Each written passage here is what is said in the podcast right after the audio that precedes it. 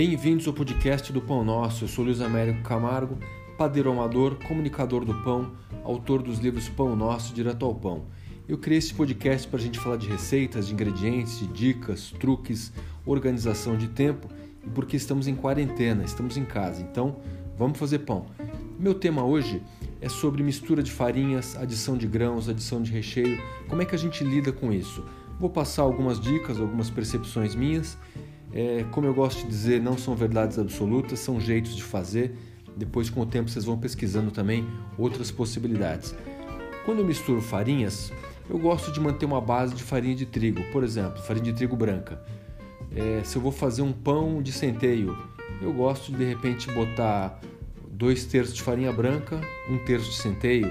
Vou usar uma farinha de milho, dois terços de farinha branca, um terço de farinha de milho porque eu, aí eu consigo aproveitar a textura, a cor, o sabor dessa segunda farinha que eu estou introduzindo e mantenho uma estrutura de pão é, com uma massa mais ou menos macia, uma massa com uma, uma boa, um bom volume, da, que vem da farinha de trigo branca.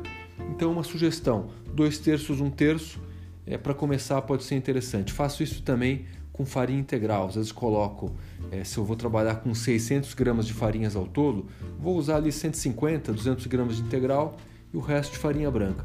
Mas com o tempo vocês vão aprender a variar. Ah, pode fazer 100% de farinha integral? Claro, aí você vai trabalhar a receita de um outro jeito. Você vai ver que, a, que a, o crescimento dela vai ser um pouquinho diferente, a textura interna um pouco diferente, idem o sabor também diferente, mas é muito legal poder brincar com isso. Mas para começar, eu acho que dois terços de um terço é, representa uma boa proporção e vocês vão conseguir lidar com essa variação de sabores, com essa variação de textura e até de cor do pão, né? dependendo do ingrediente que você usa. Então, para começar, e aí com o tempo vocês vão chegando no mix mais interessante para vocês. Adição de grãos também. Quando me perguntam, é, estamos falando aí de linhaça, estamos falando de gergelim, de outras coisas mais. Uma boa dica é deixar esses grãos de molho um pouquinho, digamos umas horas antes de fazer o pão, põe ali num potinho, coloca um pouco de água e deixa de molho. Por quê? Esses grãos eles tendem a roubar muita água da massa original. Isso pode prejudicar a textura interna do pão, pode prejudicar o desenvolvimento do, da massa propriamente. Então, deixar o grão de molho pode ser uma coisa interessante. Depois que ficar de molho, vocês podem até escorrer esses grãos, passar um pouquinho de repente numa frigideira, só para dar uma esquentada, só para liberar um pouco do, dos óleos essenciais desses grãos, só para de repente dar um leve tostado que também vai potencializar o sabor desses grãos. Cuidado para não queimar, não é para torrar, é só para dar uma tostadinha. E aí vocês podem colocar na massa, também é interessante. É, e sobre recheio, uma coisa que me perguntam bastante: pô, quanto eu coloco de nozes, de linguiça, de queijo?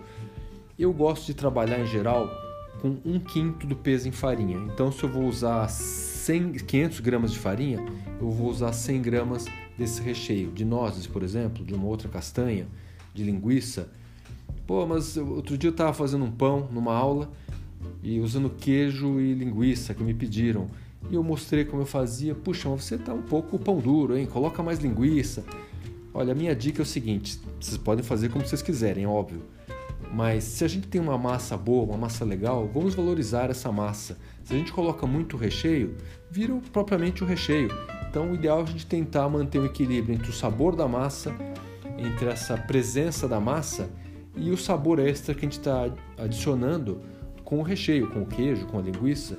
Se for usar linguiça, minha dica sempre é usar linguiça curada, uma linguiça que já perdeu a água. Porque se eu ponho uma linguiça fresca, ali direto, ela pode até cozinhar na hora de assar o pão, mas ela vai soltar muito líquido, vai soltar água. Isso vai prejudicar a nossa estrutura interna. A massa não vai ficar exatamente como a gente quer. Então, se for usar linguiça fresca, dá uma salteada nela na frigideira, dá uma secadinha.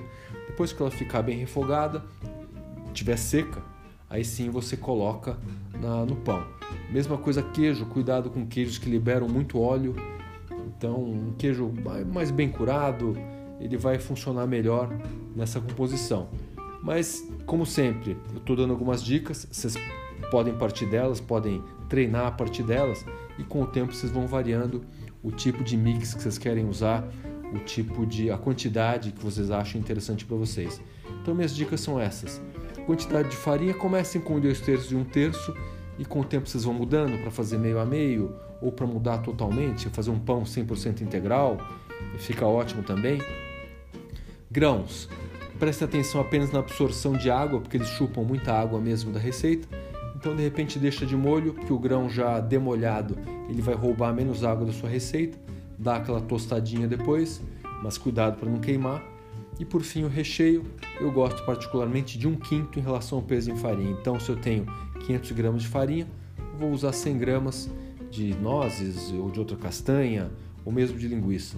Então treinem, pratiquem, lembre-se sempre que um pão caseiro será sempre melhor do que um pão industrial. Até o próximo episódio.